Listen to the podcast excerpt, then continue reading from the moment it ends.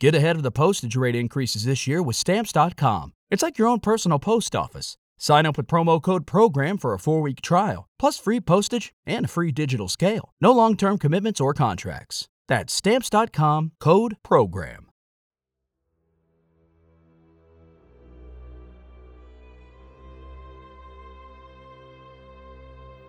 Capitolo secondo.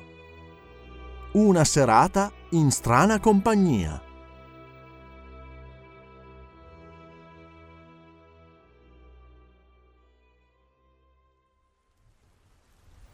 Gli affari di cuore tra Enid Challenger ed Edward Malone non presentano il minimo interesse per il lettore, per la buona ragione che non ne presentano alcuno anche per l'autore.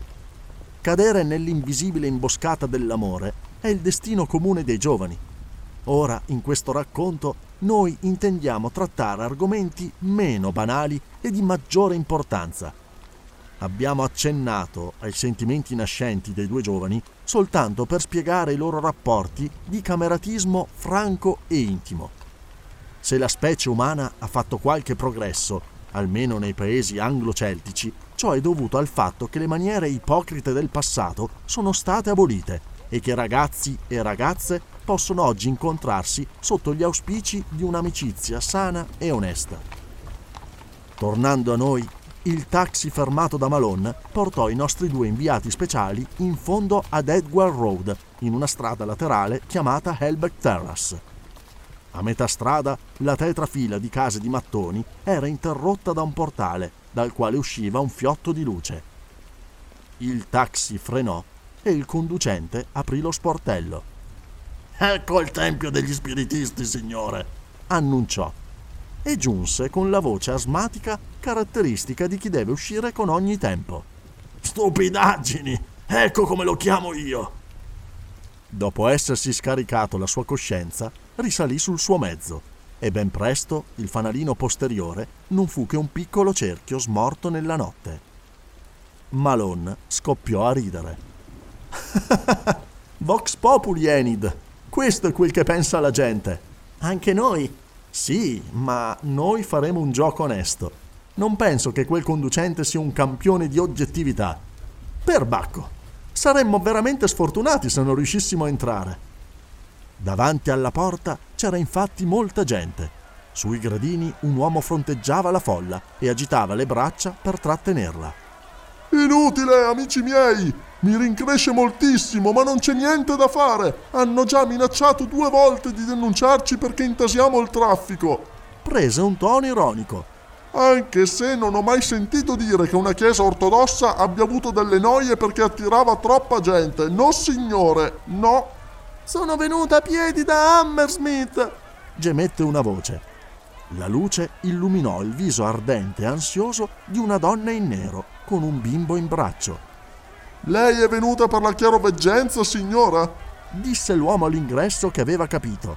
Ecco, scriva qui il suo nome e indirizzo. Le scriverò e la signora Debs le concederà un consulto gratuito. Sarà meglio così che aspettare tra la folla. Tanto più che con la migliore volontà del mondo non potrà oggi entrare. Sì, l'avrà tutta per sé. No, signore, non vale la pena di spingere. Cosa? La stampa? Aveva preso Malone per un gomito. La stampa, ha detto? La stampa ci boicotta, signore. Se ne dubita, dia un'occhiata alla lista dei servizi religiosi del Times del sabato. Non è certo là che verrà a sapere dell'esistenza degli spiritisti. Per quale giornale lavora, signore? Ah, il Daily Gazette. Bene, bene, facciamo dei progressi, vedo. Anche la signora? Un servizio speciale, che onore! Mi stia vicino, signore, vedrò quel che posso fare. Chiudi le porte ora, Joe. Non insistete, amici miei. Quando la cassa sarà più ricca, avremo più spazio per voi. E ora, signorina e signore, da questa parte, prego. Da questa parte voleva dire giù per la strada e per un vicolo laterale fino ad una porticina sopra la quale brillava una lampada rossa. Devo mettervi sulla pedana. Non c'è più nemmeno un posto in piedi nella sala. Bontà divina! esclamò Enid.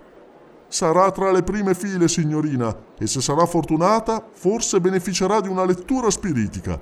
Succede spesso che le persone vicino al medium siano favorite. Entri, signore, prego. Entrarono in una stanzetta che puzzava di chiuso.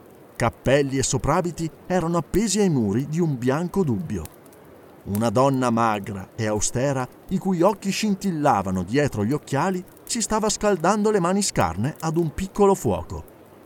Un uomo grande e grosso, dal viso pallido, i baffi rossi e gli occhi di uno strano azzurro chiaro, gli occhi di un marinaio di lungo corso, era immobile nell'atteggiamento inglese tradizionale, dando la schiena al camino. Un ometto calvo con enormi occhiali dalla montatura di corno e un ragazzo atletico con un completo blu erano gli altri membri del gruppo. Gli altri sono già sulla pedana, signor Peeble. Non ci sono più che cinque sedie per noi, disse l'uomo grosso. Lo so, lo so, rispose l'uomo che si chiamava Peeble e che alla luce mostrava un fisico asciutto, tutto nervi e muscoli. Ma si tratta della stampa, signor Bolsover, il Daily Gazette. No, un servizio speciale Malone Challenger. Venite, vi presento il nostro presidente, il signor Bolsover. Ed ecco la signora Debs di Liverpool, la famosa veggente. Questo è il signor James e questo giovane gentiluomo è il nostro energico segretario, il signor Hardy Williams. Il signor Williams è un asso nel raccogliere denaro. Tenete d'occhio il vostro portafogli se il signor Williams vi gira intorno. E tutti si misero a ridere. La questua si farà più tardi, disse il signor Williams. Un buon articolo sarebbe il miglior contributo, intervenne il presidente. Non ha mai assistito a una seduta, signore? No, rispose Malone. Dunque non è molto informato, suppongo. No, non sono informato per niente. Allora dobbiamo aspettarci una stroncatura. In un primo momento si vede solo il lato umoristico delle cose. Lei scriverà perciò un resoconto molto divertente. Noti che da parte mia non trovo niente di comico nello spirito di un marito deceduto o di una sposa defunta. Averne rispetto è un fatto di gusto, certamente, e anche di cultura. Quando non si sa come si può parlare con pretese di serietà. Ma non biasimo nessuno. Una volta eravamo quasi tutti come quelli che ora ci criticano. Io ero uno degli uomini di Bradieu ed ero agli ordini di Joseph McCabe finché non venne il mio vecchio padre a tirarmene fuori. Fortunatamente per te, fece la medium di Liverpool. Fu la prima volta in cui scoprì di avere un potere personale. L'ho visto come vedo voi adesso. E allora? intervenne il signor Peeble, chiudendo la calotta del suo orologio. Lei a destra della poltrona, signora Debs. Vuole entrare per prima? Poi lei, signor Presidente.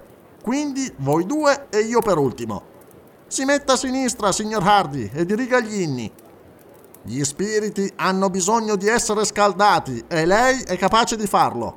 E ora andiamo, prego. La pedana era già affollata, ma i nuovi venuti si aprirono la strada in mezzo ad un mormorio di benvenuto. Il signor Peeble diede qualche spallata, supplicò e due posti apparvero sul banco, un po' indietro. Enid e Malone vi si installarono. Ci si trovavano molto bene, perché potevano nascondersi per prendere appunti. Che cosa ne pensi? sussurrò Enid. Nessuna impressione per il momento. Neanch'io, disse lei, ma è lo stesso molto interessante. Che siate o no d'accordo con loro, la gente seria è sempre interessante e quella folla, senza dubbio, era estremamente seria. La sala era piena zeppa in ogni fila e i visi erano rivolti verso la pedana. Avevano un'aria di famiglia. Le donne erano un po' più numerose degli uomini. L'uditorio non si sarebbe potuto definire distinto né composto da intellettuali, ma in media avevano un aspetto sano, onesto, ragionevole. Piccoli commercianti, capi reparto dei due sessi, artigiani agiati, donne delle classi medie con responsabilità di famiglia e naturalmente qualche giovane in cerca del sensazionale. Questo era il tessuto sociale che appariva all'occhio esperto di Malone. Il grosso presidente si alzò e fece silenzio con la mano. Amici miei, disse, Abbiamo dovuto ancora una volta negare l'ingresso a molte persone che avrebbero voluto essere con noi stasera. Se disponessimo di mezzi più abbondanti avremmo maggiore spazio. Il signor Williams, alla mia sinistra, sarà lieto di intrattenersi con coloro che fossero interessati alla cosa. La settimana scorsa ero in un albergo, al di sopra del bancone della reception c'era un cartello. Non si accettano assegni. Il nostro fratello Williams non vi farà discorsi di questo genere. Provare per credere.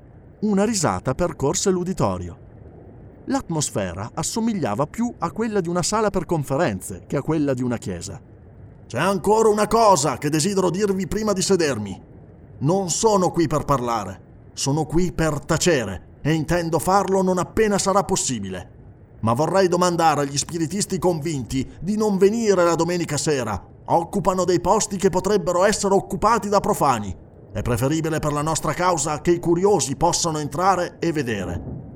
Voi avete trovato posto, ringraziate Dio, ma date anche agli altri una possibilità.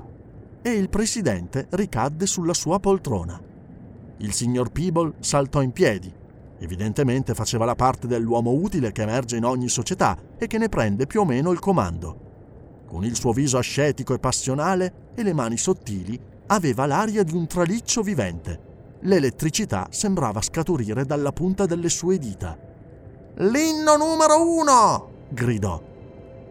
Un armonium prese a suonare e il pubblico si alzò in piedi. Era un bel cantico che si elevò con vigore. Dall'eterna riva del cielo un soffio rapido è passato sul mondo. Le anime che hanno trionfato sulla morte si volgono ancora una volta verso la terra. Il vigore crebbe per il ritornello. Ecco perché noi siamo in festa, perché canti uno con gioia. O sepolcro, dov'è la tua vittoria? O morte, dov'è il tuo pungiglione? Sì, quella gente era seria e non sembrava essere di carattere particolarmente debole. With lucky landslots, you can get lucky just about anywhere. Dearly beloved, we are gathered here today to. Has anyone seen the bride and groom? Sorry, sorry, we're here. We were getting lucky in the limo and we lost track of time. No, Lucky Land Casino, with cash prizes that add up quicker than a guest registry. In that case, I pronounce you lucky. Play for free at LuckyLandSlots.com. Daily bonuses are waiting. No purchase necessary. Void where prohibited by law. 18 plus. Terms and conditions apply. See website for details. Tuttavia, Enid e Malone non poterono evitare di provare un sentimento di grande pietà nel contemplarli. Com'è triste essere ingannati, presi in giro da impostori che utilizzano i sentimenti più sacri e i morti per truffare. Che cosa sapevano quei poveri disgraziati delle leggi fredde e immutabili della scienza? E ora, urlò il signor Peeble, domanderemo al signor Munro dell'Australia di recitare l'invocazione. Un uomo anziano, a cui la barba irsuta e il fuoco che covava negli occhi davano l'aria di un selvaggio, si alzò in piedi e per qualche secondo rimase a testa bassa. Poi cominciò a pregare ed era una preghiera molto semplice, assolutamente non preparata prima. Malone annotò la prima frase. Oh padre, siamo persone molto ignoranti e non sappiamo come entrare in comunicazione con te, ma ti pregheremo meglio che possiamo. Tutto era su questo tono umile. Enid e Malone si scambiarono un'occhiata d'intesa. Vi fu allora un altro inno, meno riuscito del precedente. Dopodiché il presidente annunciò che il signor James Jones del Galles del Nord avrebbe reso pubblico un messaggio ipnotico che gli era stato trasmesso dal suo ben conosciuto corrispondente psichico, Alasha d'Atlantide. Il signor James Jones, un ometto vivace e deciso, con un completo a quadri, si fece avanti e cominciò col rimanere un minuto buono immerso in una profonda meditazione. Poi un violento tremito lo scosse e si mise subito a parlare. Bisogna ammettere che a parte una certa fissità dello sguardo e il luccichio vuoto degli occhi, niente indicava che l'oratore potesse essere qualcuno di diverso dal signor James Jones del Galles del Nord. Bisogna anche segnalare che dopo il fremito che aveva agitato all'inizio il signor Jones, toccò all'assemblea agitarsi tanto divenne evidente che uno spirito di Atlantide potesse annoiare a morte un uditorio londinese. Le banalità si ammucchiavano sulle sciocchezze, il che spinse Malone a dire ad Enid che se Alasha era un autentico rappresentante della popolazione di Atlantide, era più che giusto che la sua terra natale fosse stata inghiottita dall'Oceano Atlantico. Quando con un nuovo fremito, alquanto melodrammatico, il signor Jones uscì dal suo stato di ipnosi, il presidente si alzò. Era visibilmente deciso ad impedire all'abitante di Atlantide di manifestarsi di nuovo. E stasera abbiamo fra noi, esclamò, la signora Debs, la celebre chiaroveggente di Liverpool. La signora Debs, come molti di voi sanno, è stata generosamente gratificata di molti di quei doni dello spirito di cui parla San Paolo, e in particolare quello di vedere gli spiriti. Tali fenomeni dipendono da leggi al di là della nostra comprensione, ma un'atmosfera di comunione e simpatia è essenziale. La signora Debs richiede perciò i vostri auguri e le vostre preghiere, mentre si sforza di stabilire un rapporto con l'una o l'altra di quelle luci dell'aldilà che questa sera potrebbero onorarci della loro presenza. Il presidente si rimise a sedere e la signora Debs si alzò fra applausi discreti. Molto alta, pallida e magra, aveva un viso segaligno e i suoi occhi brillavano dietro gli occhiali cerchiati d'oro si mise di fronte all'assemblea e piegò la testa. Pareva che ascoltasse. Vibrazioni! esclamò infine. Ho bisogno di vibrazioni che mi aiutino. Suonatemi un versetto sull'armonium, per favore. Lo strumento attaccò. Gesù, voi che amate la mia anima. L'assemblea stava in perfetto silenzio, al tempo stesso impaziente e timorosa. La sala disponeva di un'illuminazione piuttosto ridotta e ombre nere riempivano gli angoli. La veggente abbassò ancora la testa come se tendesse l'orecchio. Poi alzò la mano e la musica tacque. Fra poco, fra poco, ogni cosa a suo tempo, disse la signora Debs dirigendosi verso un compagno invisibile. Poi si rivolse all'assemblea aggiungendo non mi pare che stasera le condizioni siano delle migliori. Comunque farò ciò che posso, e così pure loro. Ma anzitutto devo parlarvi. E parlò. Quello che disse fece ai due profani l'effetto di un balbettio incomprensibile. Il discorso non aveva un nesso logico Tuttavia, ogni tanto, una frase o qualche parola si distaccavano curiosamente e catturavano l'attenzione. Malone chiuse la stilografica e se la rimise in tasca. A che serviva prendere appunti sulle divagazioni di una psicotica? Un frequentatore assiduo seduto vicino a lui notò la sua aria disgustata e mormorò. Sta sintonizzandosi, sta aggiustando la sua lunghezza d'onda, è tutta una faccenda di vibrazioni. Ah, eccoci. La donna si era interrotta nel mezzo di una frase. Il suo lungo braccio, che terminava con un indice tremante, scattò in avanti. Stava indicando una signora di mezza età in seconda fila. Ehi, sì! La donna con la piuma rossa, la signora grossa qui davanti. Sì, lei. Vedo uno spirito che prende forma alle sue spalle. È un uomo, è un uomo alto, almeno un metro e ottanta. Ha la fronte ampia, occhi grigio-azzurri, mento lungo, baffi bruni, volto rugoso. Lo riconosci, amica mia? La signora grossa parve turbata, ma scosse negativamente la testa. Bene, vediamo se posso aiutarla. Ha in mano un libro, un libro scuro con un fermaglio, un registro come quelli che si usano negli uffici. Leggo le parole assicurazioni scozzesi. Questo le dice qualcosa? La signora si morse le labbra e scosse la testa. Bene, posso confidarle anche che è morto dopo una lunga malattia. Mi suggeriscono un male al petto, asma.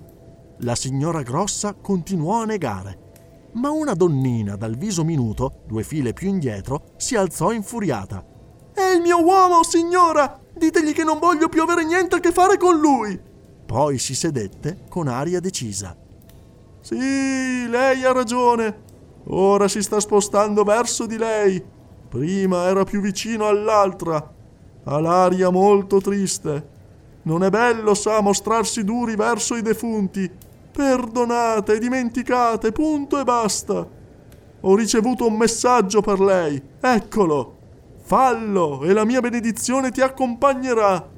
Questo significa qualcosa per lei? La donna furiosa sembrò improvvisamente contenta e fece un cenno affermativo con la testa. Benissimo, disse la veggente, che improvvisamente tese un braccio verso la folla che stava vicino alla porta. Per il soldato! Un soldato in cachi, con la faccia stupita, stava effettivamente vicino alla porta. Come per il soldato? chiese.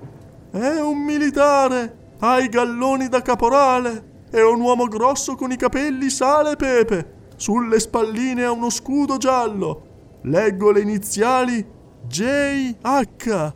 Lo conosce? Sì, ma è morto! rispose il soldato. Non si era reso conto di trovarsi in un tempio dello spiritismo e la seduta restava un mistero per lui. I suoi vicini cominciarono a spiegargli di cosa si trattava. Buon Dio! esclamò e sparì fra le risate dell'assemblea. Nell'intervallo, Malone sentiva la medium che bisbigliava continuamente con qualcuno invisibile. Sì, sì, ma aspetti il suo turno. Parli, donna. Ebbene, si metta vicino a lui. Come posso saperlo? Va bene, se posso lo farò. Sembrava l'usciere d'un teatro che metteva in ordine una fila in attesa. Il tentativo seguente finì con uno smacco completo. Un robusto pezzo d'uomo con lunghe basette rifiutò di interessarsi a un gentiluomo anziano che pretendeva d'essere suo cugino. La medium lavorò con una pazienza ammirevole, ritornando continuamente all'assalto con nuovi particolari, ma l'uomo rimase fermo sulle sue posizioni.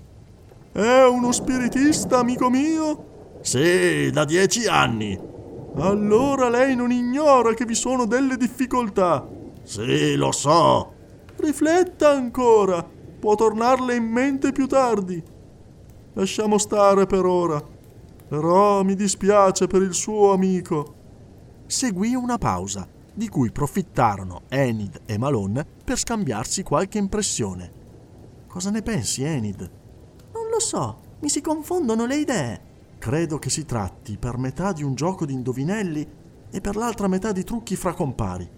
Questa gente appartiene tutta alla stessa parrocchia e naturalmente conoscono reciprocamente i loro fatterelli. E se non li conoscono possono sempre informarsi Qualcuno ha dichiarato che era la prima volta che la signora Debs veniva qui. Sì, ma possono dirigerla facilmente. Non è che ciarlataneria, è bluff, usati con intelligenza peraltro. Ma bisogna che siano dei ciarlatani, altrimenti pensa a ciò che questo implicherebbe. La telepatia, forse? Sì, deve entrarci un po'.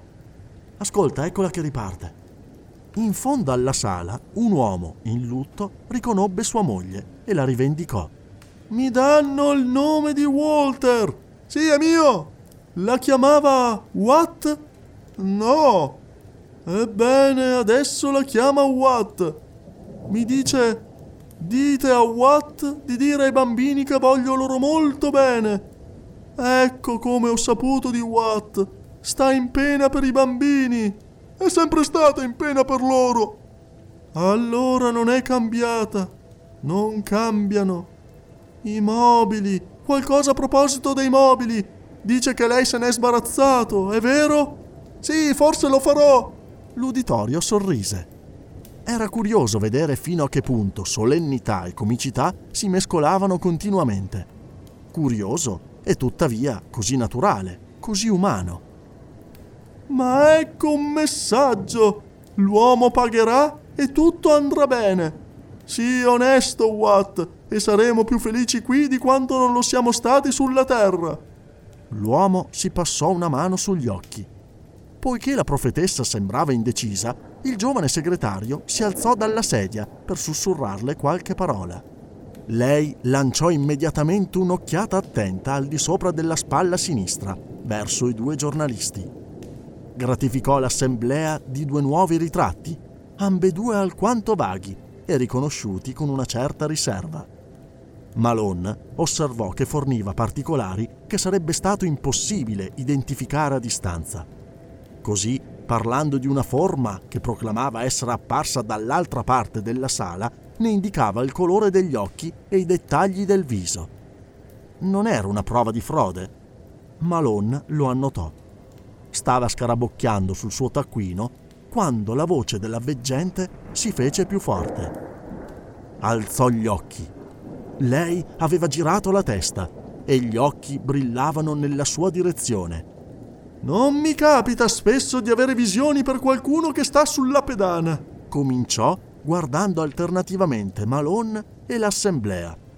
Ma questa sera abbiamo qui degli amici che potrebbero essere interessati ad entrare in comunicazione col mondo degli spiriti. Vedo una presenza che si sta delineando dietro quel signore coi baffi. Sì, signore, dietro di lei. È comparso un uomo di statura media, piuttosto piccolo e anziano. Ha più di 60 anni, i capelli bianchi, il naso arcuato e vedo una barbetta bianca caprina. Non è uno dei suoi parenti, dice, è un amico. Questo le suggerisce qualcosa, signore? Malone scosse la testa con evidente disprezzo, mormorando ad Enid che quella descrizione si adattava a qualsiasi vecchio. Allora ci avvicineremo un po'. Vedo delle rughe profonde sul viso. Da vivo era un uomo irascibile, con modi di fare scattanti, nervosi. Lo inquadra meglio ora? Malone scosse la testa un'altra volta. Che fandonie, che imbecillità! bisbigliò per Enid. Bene. Vedo però che sembra angosciato. Faremo per lui tutto quello che è in nostro potere. Vedo che ha un libro in mano, un libro di scienze. Lo apre e vi vedo dei grafici, degli schemi. Forse l'ha scritto lui stesso. Forse ha insegnato servendosi di quel testo. Sì, mi fa segno di sì. Ha insegnato servendosi di quel testo. Era un professore. Malone perseverò nel suo mutismo. Ah, non vedo come potrei aiutarla ancora. Ah, ecco un particolare. Ha un neo sul sopracciglio destro. Malone sobbalzò come se l'avessero punto. Un neo? esclamò. Gli occhiali scintillarono. No, due nei, uno grosso e uno piccolo. Mio Dio, ansimò Malone. È il professor Summerly. Ah, c'è arrivato. Mi dà un messaggio per lei. Dice saluti al vecchio. Non riesco a capire il nome. È molto lungo. Comincia per C. Ah, non l'ho identificato. Le dice forse qualcosa? Un attimo dopo si era voltata da un'altra parte e descriveva qualcos'altro a qualcun altro. Ma sulla pedana, dietro di sé, la veggente lasciava un uomo sconvolto. Hello, it is Ryan, and I was on a flight the other day playing one of my favorite social spin slot games on chumbacasino.com. I looked over the person sitting next to me, and you know what they were doing? They were also playing Chumba Casino. Coincidence? I think not. Everybody's loving having fun with it. Chumba Casino is home to hundreds of casino style games that you can play for free anytime, anywhere, even at 30,000 feet. So sign up now at chumbacasino.com to claim your free welcome bonus. That's chumbacasino.com and live the Chumba life. No purchase necessary. VGW, void, were prohibited by law. See terms and conditions 18 plus. In quel momento la tranquillità della cerimonia fu turbata da un'interruzione che sorprese sia l'assemblea che i due visitatori. Vicino al presidente apparve un uomo alto, dal viso chiaro, barbuto, vestito come un commerciante agiato, che alzò la mano con un gesto tranquillo, come un capo abituato a esercitare l'autorità. Poi si chinò verso il signor Bolsover e gli disse qualche parola. Ecco il signor Miromar di Dalston, annunciò il presidente. Il signor Miromar deve trasmettere un messaggio. Siamo sempre felici di sentir parlare il signor Miromar. Dal loro posto i giornalisti vedevano abbastanza male il nuovo arrivato, ma tutti e due furono impressionati dal suo portamento nobile e dalla forma massiccia della testa, che faceva supporre una potenza intellettuale fuori dal comune. La sua voce risuonò nella sala in modo piacevolmente chiaro. Ho ricevuto l'ordine di comunicare questo messaggio dovunque io creda che vi siano orecchie per intenderlo. Qui ne vedo molte. Ecco perché sono venuto. È desiderabile che la specie umana comprenda sempre meglio la situazione affinché si evitino inquietudini e sconvolgimenti. Sono uno di coloro che sono stati scelti per informarvi. Un mezzo matto, temo, esclamò Malone che scarabocchiava febbrilmente sulle sue ginocchia. La maggioranza dell'uditorio aveva voglia di sorridere, ma l'aspetto e la voce dell'oratore li tenevano sospesi ad ogni parola. Abbiamo raggiunto il culmine. L'idea stessa di progresso è sprofondata nella materia. Il progresso consiste nel muoversi velocemente, nel comunicare rapidamente gli uni con gli altri, nel costruire nuove macchine. Questo è sbagliato. Non c'è che un solo progresso reale e giusto, il progresso spirituale. L'umanità l'ha riconosciuto a parole, ma prosegue invece sul cammino illusorio del progresso materiale. L'intelligenza centrale ha riconosciuto che in tutta questa apatia si innesta anche un grande dubbio. Il dubbio che aveva scosso le vecchie credenze e che aveva diritto ad una nuova testimonianza. Di conseguenza è stata inviata una nuova testimonianza, una testimonianza che rende la vita dopo la morte visibile così chiaramente come il sole in cielo. I sapienti l'hanno derisa, le chiese hanno pronunciato condanne e lanciato anatemi. I giornali l'hanno dileggiata, il disprezzo è stato generale. È stata la cantonata più recente e più grande che abbia preso l'umanità. L'assemblea aveva rialzato la testa. Delle speculazioni generiche sarebbero state al di sopra del suo orizzonte mentale, ma queste semplici frasi si capivano facilmente. Un mormorio di consenso e di simpatia percorse le file. Che cantonata sconfortante, irreparabile! E siccome il dono del cielo è stato disprezzato, un avvertimento più severo è divenuto necessario. È stato assestato un colpo terribile. Dieci milioni di giovani sono caduti sui campi di battaglia e sono morti. Due volte tanti sono stati mutilati. Tale è stato l'avvertimento di Dio all'umanità. Ma sapete bene che è stato dato in vano. Lo stesso grossolano materialismo continua a prevalere. Eppure ci erano stati accordati numerosi anni di grazia. Ora, eccetto i movimenti spirituali che si vedono in templi come questo, non si è potuto registrare alcun cambiamento. Le nazioni accumulano nuove quantità di peccati ed è ora adesso che il peccato venga espiato. La Russia è divenuta una cloaca di iniquità. La Germania non si è pentita del terribile materialismo che è stato l'origine della guerra. La Spagna e l'Italia affondano alternativamente nell'ateismo e nella superstizione. La Francia ha perso ogni ideale religioso. L'Inghilterra turbata rigurgita sette senza intelligenza e anche senza vita. L'America ha abusato di splendide occasioni invece di comportarsi verso l'Europa ferita come un affettuoso fratello più giovane. Ostacola allora il rilancio economico reclamando il pagamento dei suoi crediti. Ha addirittura disonorato la firma del suo presidente, rifiutando di entrare nella società delle nazioni che rappresentava una delle speranze del domani. Tutte le nazioni hanno peccato, alcune più delle altre, e saranno punite esattamente in proporzione ai loro peccati. E questa punizione verrà presto. Mi è stato chiesto di dirvelo. Le parole che mi sono state date per voi le leggerò in modo da non alterarne il senso. Prese un foglietto di carta dalla sua tasca e lesse. Non vogliamo che questo popolo si spaventi, ma vogliamo che cominci a trasformarsi fino a sviluppare una personalità secondo una linea più spirituale. Non desideriamo turbarlo, tentiamo semplicemente di prepararlo finché c'è tempo.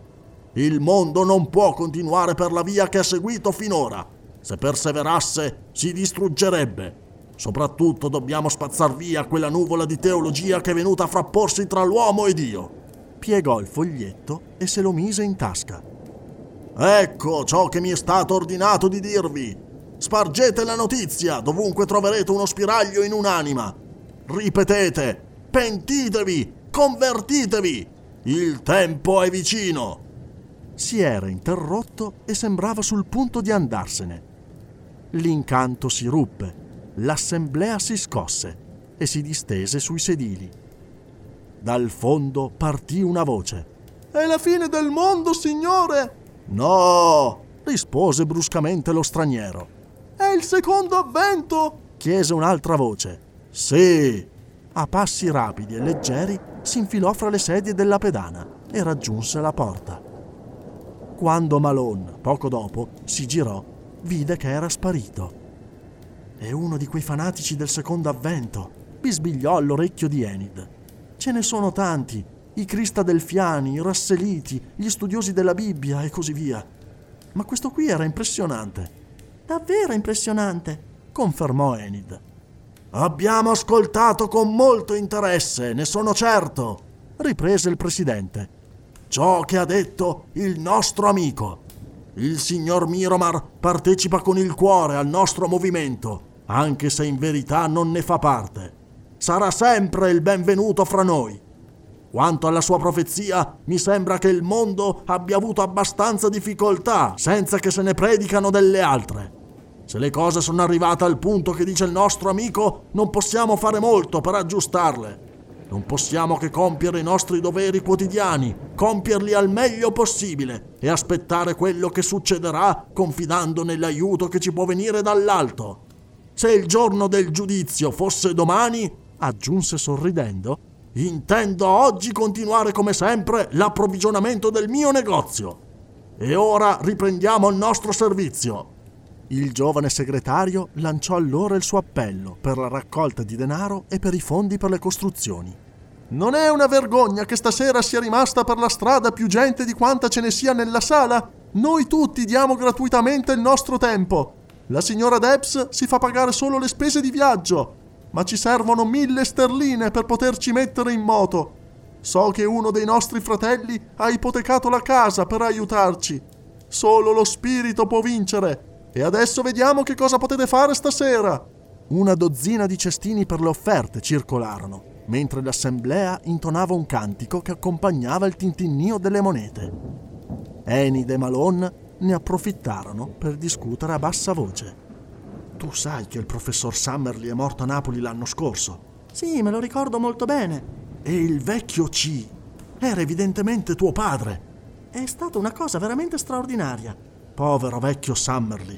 Affermava che la sopravvivenza dopo la morte è un'assurdità. E stasera era qui. O almeno pareva che fosse qui. I cestini ritornarono sulla pedana dopo aver fatto il giro dell'assemblea. Purtroppo il raccolto era magro e l'occhio pronto del segretario lo valutò rapidamente. Poi l'ometto irsuto che veniva dall'Australia recitò una benedizione con lo stesso tono semplice della preghiera d'inizio. Non c'era bisogno di essere il successore degli apostoli o di aver ricevuto le imposizioni delle mani per sentire che le sue parole sgorgavano da un cuore umano e sembravano scendere direttamente in un cuore divino. Infine l'assemblea si alzò per cantare l'inno di congedo, un salmo dalla melodia ossessionante, con un ritornello dolce e triste. Che Dio vi custodisca fino al prossimo incontro. Le lacrime scorrevano sulle guance di Enid. Quella gente seria e semplice aveva dei metodi diretti più impressionanti di qualsiasi pompa di cattedrale con grandi organi. Il signor Bolsover, il grosso presidente, era nel guardaroba con la signora Debs. Bene, penso che ora ci concerete per le feste, esclamò ridendo. Ma un giorno verrà anche il suo turno e i suoi articoli non saranno più scritti con lo stesso inchiostro. Lei ci renderà giustizia. L'assicuro che tratterremo l'argomento in modo obiettivo. Non chiediamo di più. La veggente si appoggiava al camino. Aveva un viso serio e distante. Temo che lei sia stanca, le disse Enid.